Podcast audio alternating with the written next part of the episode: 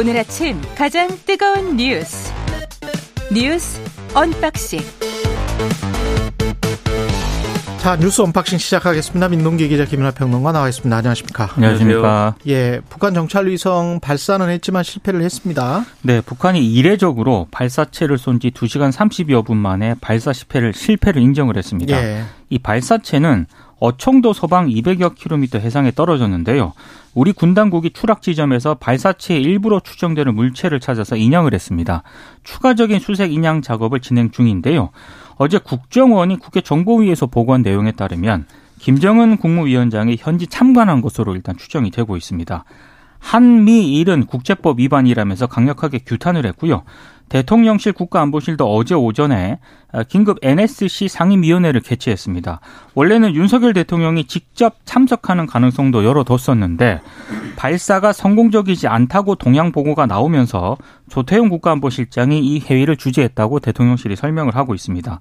북한이 또 가급적 빠른 시간 내에 2차 발사를 단행하겠다고 지금 예고한 상태거든요. 예. 예. 긴장을 놓아서는 안 될 것 같습니다.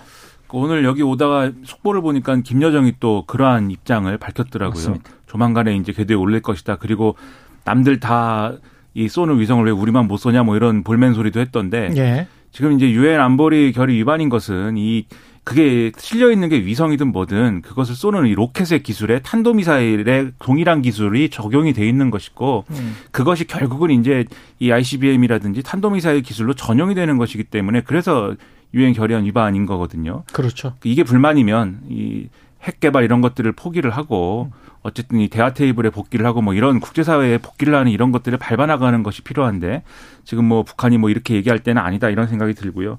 그 다음에 이제 전문가들은 일단 북한의 발사 실패에 대해서는 뭐 국정원은 무리한 경로 변경, 그러니까 지금 이제 원래 쏘던 방향이 아닌 방향으로 쏘다 보니까 이 시나리오별로 판단했을 때 무리한 경로 변경이 필요했고 그것이 기술적인 문제의 발생 원인이다라고 분석하는 측면이 있고 그다음에 일부 전문가들은 지금 북한이 연료 특성의 불안정성을 언급을 하면서 이거 실패했다는 것을 인정했기 때문에 기존 로켓 연료하고 성분 조정비를 좀 다르게 한 거 아니냐 이런 어. 얘기를 하고 있습니다. 근데 어떤 경우든 충분한 어떤 시험 준비가 없는 상황에서 무리하게 일정을 당겨가지고 지금 발사를 한 것이기 때문에 이게 이제 실패한 것이다 이런 평가가 나오고 있고요. 그렇다면 아마도 이것을 만회하기 위해서라도 아마 국정원 판단으로는 김정은 위원장이 참관도 했다는데 이걸 만회하기 위해서라도 조만간 이제 다시 발사할 것이다. 라는 게 유력해 보이고 그러면 또 우리의 어떤 이런 재난 대비 이런 태세 이런 것들이 또 돈마에 오를 가능성이 있어 보입니다.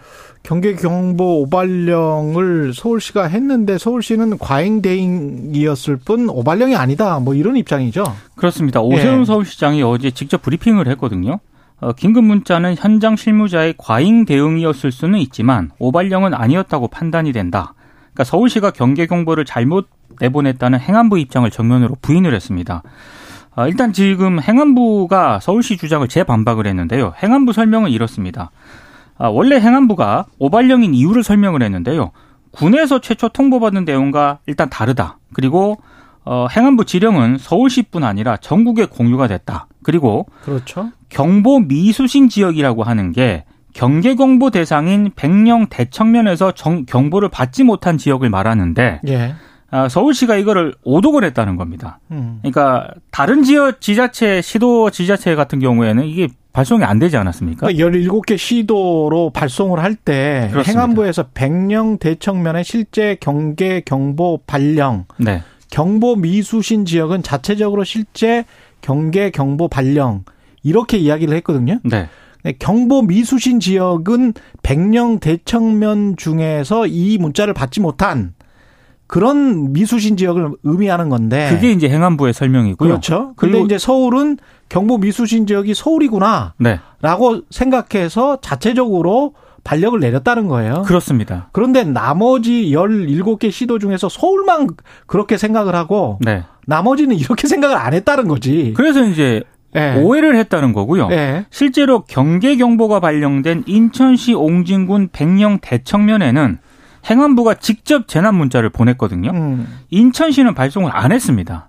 그러니까 그랬죠? 이제 행안부의 예. 설명은 이건 서울시가 좀 잘못 판단을 한 것 같다, 잘못 해석을 한 것 같다 이렇게 지금 주장을 하고 있습니다. 미디어 리터러시 교육이 필요하다고 제가 늘 말했잖아요. 예. 초등학교, 음. 중학교 때부터 필요합니다, 이게 진짜. 어느 언론의 네. 그 기사의 마지막 문장이 그렇게 끝나더라고요. 네. 서울시의 문해력 문제로 번질 수 있다 이렇게 끝나는데 네.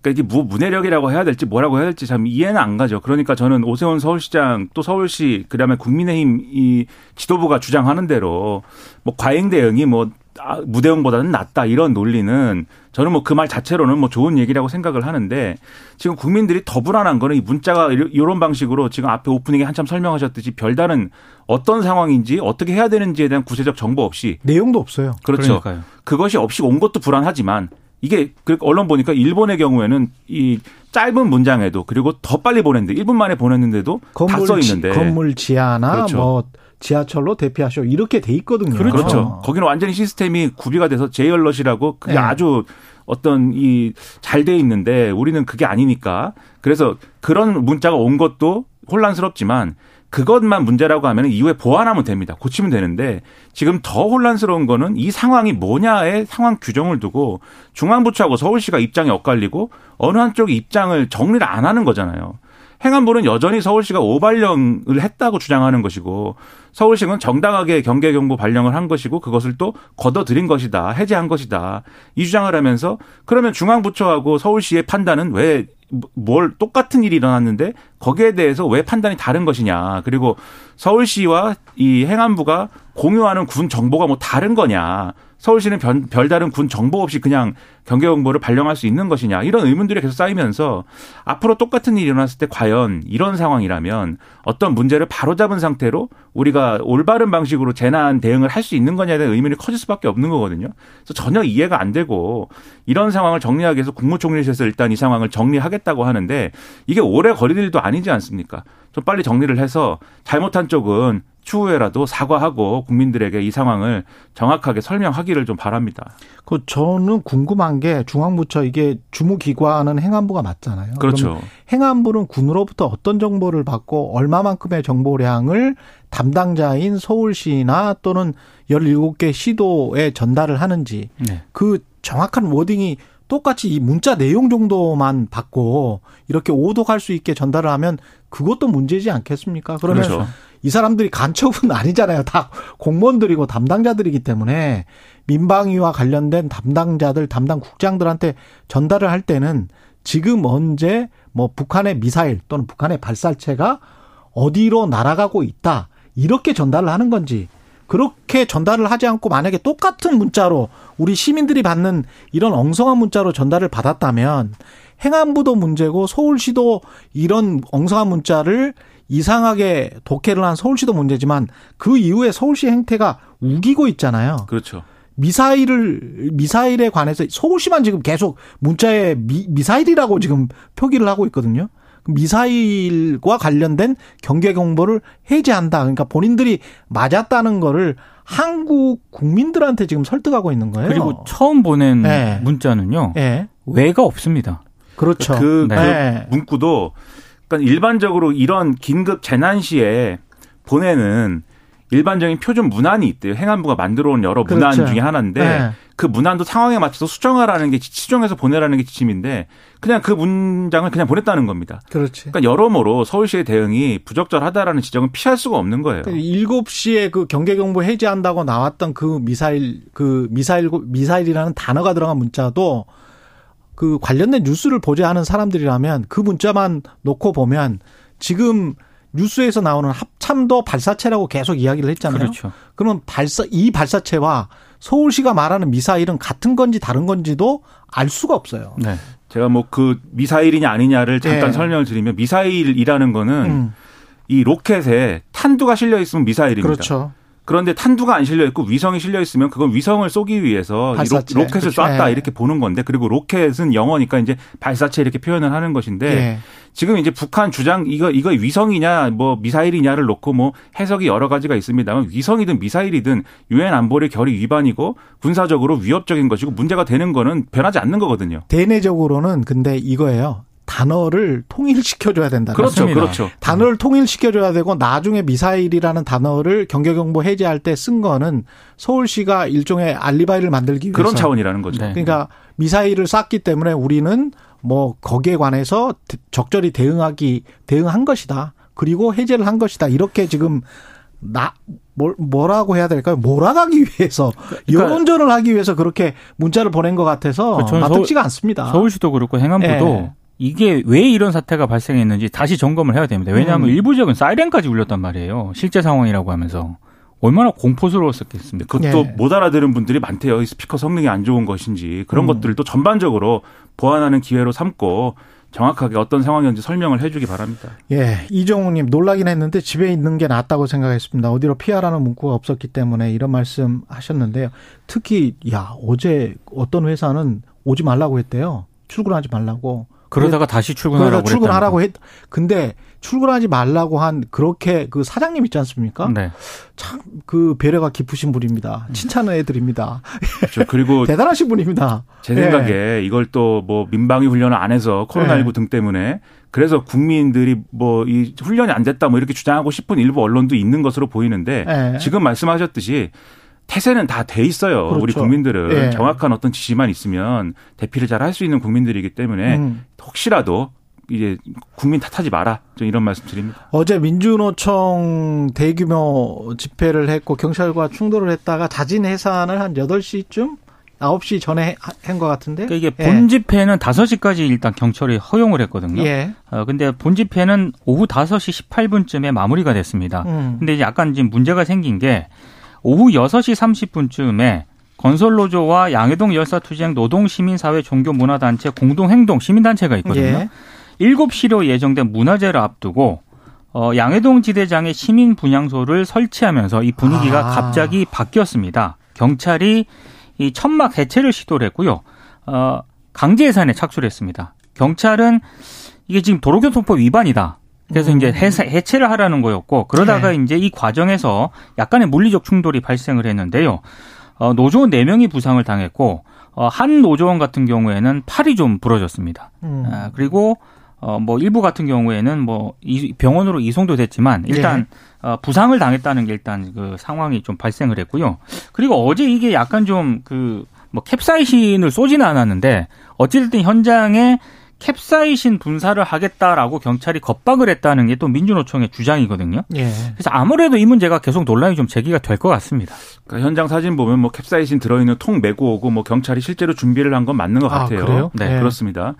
캡사이신이라는 게 뭐 최루탄처럼 막 이렇게 이 광범위하게 막 타당 이렇게 쏘는 게 아니고 이 일종의 이제 스프레이 형태입니다. 결국은 그게 뭐 네. 뭐 통을 메고 오지만 네. 그래서 예를 들면은 일대 이 아주 그 이 간극이 좁은 상황에 대치를 할 때 이제 이렇게 방패를 경찰의 방패를 뭐 쥐고 흔든다던가 하면 얼굴에 뿌리는 뭐 용도거든요. 근데 네, 그게 그렇죠. 오히려 이제 이 시위대를 자극할 수도 있고 이래 가지고 좀 사용에 주의를 해야 되는데 되게 아프죠. 그렇죠. 네. 그래서 만약에 어제 집회가 외국에서는 고맥에 뿌리는 용도입니다. 음. 그렇죠. 이게 만약에 그래서 어제 집회가 충돌 뭐 네. 폭력 이렇게 갔으면 상당히 이제 혼란스러운 상황이 됐으리라 생각이 됐는데 민주노총이 어쨌든 신고된 대로 대개 대체적으로는 집회를 마무리를 했어요. 그래서 충돌이 음. 없었던 것이고 다만 지금 말씀하신 분향소 설치는 건설노조 일부하고 시민단체들하고 같이 이제 돌발적으로 한 것인데 그것과 관련돼서 충돌이 일어나는 건 상당히 안타깝게 생각을 합니다. 하지만 전반적으로 전체 집회와 관련돼서는 다행스럽게도 충돌이 없었는데 제가 그런데 이런 경찰의 대응과 관련돼서 좀 의문이라고 생각하는 것은 어제 정말 뉴스 본 일에 처음 봤는데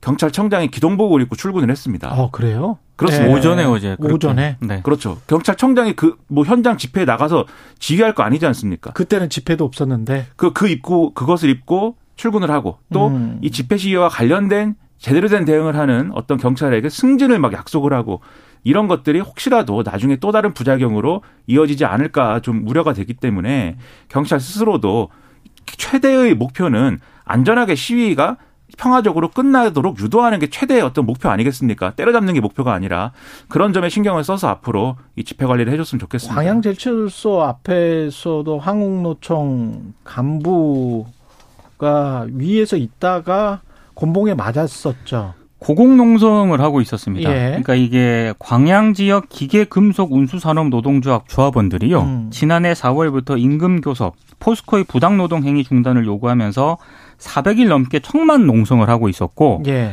김준영 그 사무처장이 어, 한국노총 이제 금속노동 사무처장인데 예. 구조물에 올라서 고공농성에 나섰거든요. 음. 근데 경찰이 구조물이 교통을 방해한다면서 이제 체포에 나선 겁니다. 그렇죠. 근데 이 과정에서 어 약간은 이제 약간의 충돌이라고 하기에는 굉장히 이 김준영 사무처장이 좀 많이 다쳤습니다. 예. 그러니까 지금 고공농성을 벌인 김준영 사무처장을 체포하는 과정에서 일단 그 경찰이 다가오니까 예. 김 사무처장이 쇠파이프를. 휘둘렀습니다. 예. 그러다가 이제 경찰봉으로 제압을 당했는데요. 예. 가격당한 김 사무처장이 머리에 피를 흘린 채로 지상으로 내려져서 연행이 됐고 병원으로 음. 옮겨져서 치료를 받고 있는데 일단 경찰은 이김 사무처장이 흉기를 들고 위협을 해서 진압봉을 사용했다면서 농성장에서 압수한 정글도 사진 정당방위다. 네, 이렇게 예. 이제 사진을 공개를 했는데 항공노총과 해당 영상을 보면은 조금 다르게 해석할 부분도 있습니다. 일단 현장에 정글도가 있었던 것은 맞는데 이건 현수막을 떼고 청테이프를 떼고 하는데 사용을 했고 그 장면도 영상에 나오거든요. 예. 실제로 당시 영상을 보면은 김 사무처장이 경찰이 다가오니까 정글도를 바닥에 내려놓는 장면이 나옵니다. 음. 근데 어찌됐든 이 진압봉을 경찰이 휘둘렀고 어 뭐 셀파이프도 휘둘렸죠 당연히 예. 방어적 차원에서 그런데 일단 머리를 상당히 겨냥을 해서 경찰이 진압을 했고 경찰이 안전모를 쓰고 있었는데 김 사무처장은 무방비 상태로 노출이 된 그런 상태였습니다. 그래서 음. 경찰과 시민단체들은 좀 과잉 진압이다라고 비판을 하고 있습니다. 유혈이 낭자한. 예. 그래서 보통 이제 경찰이 이렇게 진압을 할 때는 이 시위를 하는 사람이 어 그러니까 지금 말씀하신 대로 경찰을 위협해서 뭐 흉기라든가 뭐 이런 것들을 동원해서 위협을 해서 이제 우리가 그렇게 대응한 것이다. 보통 이 설명을 합니다. 경찰은 정당방위였다. 네. 그렇죠. 근데 제가 그 영상을 보면은 현장에서 뭐 정글도를 경찰한테 휘둘렀다 이거는 영상으로 확인이 안 되는 것 같고 다만 이제 그 시위 집회를 위해서 그 고공농성하는데 필요한 구조물을 만들지 않았습니까? 거기에 들어가는 것 중에 이 쇠봉을 빼가지고 이제 휘두른 건 있어요. 그래서 거기에 대해서 이제 이 진압을 한 것인데 그렇다 하더라도 이게 이전에 이- 예를 들면 내려와라라는 설득이라든지 그 다음에 어떤 어 이 안정을 시킨다든지 흥분해 있으니까 올라가 가지고 이 안정을 시킨다든지 이런 절차들이 필요했던 것인데 지금 사실 새벽에 기습적으로 간 거거든요. 경찰이 그 진압 장구 다 착용한 상태로 사다리 쳐 올라 올려 가지고 그런 점에서는 이제 그 전 단계에서 했어야 될 일을 경찰이 했느냐 이거를 이제 자- 자세히 봐야 될 것 같고 그리고 이런 상황들 경찰이 이렇게 뭐 피를 흘리게 만들었고 강경 진압을 해서 이 어떤 불법적인 어떤 농성을 이제 해산했다라는 게 어떤 전례처럼 돼가지고 이제부터 경찰이 이렇게 해야 된다 막 이런 얘기로 가서 오히려 이런 식의 이제 충돌이 더 많이 벌어진다라고 하면 그것도 큰 문제 아니겠습니까? 음. 그게 아니라 최대한 옛날에 이제 용산 참사 이런 것도 있지 않았습니까? 최대한 이런 불상사를 방지하는 차원에서의 경찰의 어떤 진압 방식 이런 것들을 계속해서 생각을 하면서 진압을 해야 될 거로 생각이 됩니다. 예. 근데 이게 고공농성자에 대한 현장 체포는 안전 문제 때문에 상당히 자제를 조심해야죠. 해왔었거든요. 그망 그렇죠. 위에 있었 있, 있었던 거라서 떨어지면 큰 사고가 나기 때문에 경찰이 이례적으로 예. 이렇게 한게 최근에 어떤 정부와 경찰청의 강경 대응 방침 음. 이게 반영이 된 것 아니냐 이런 비판도 나옵니다. 거기다 막 승진시켜주고 그런다 네. 그러니까 예. 뉴스 언박싱 민동기 기자 김민하 평론가였습니다. 고맙습니다. 고맙습니다. 고맙습니다. KBS 1라디오 최경영의 최강시사 듣고 계신 지금 시각 7시 40분입니다.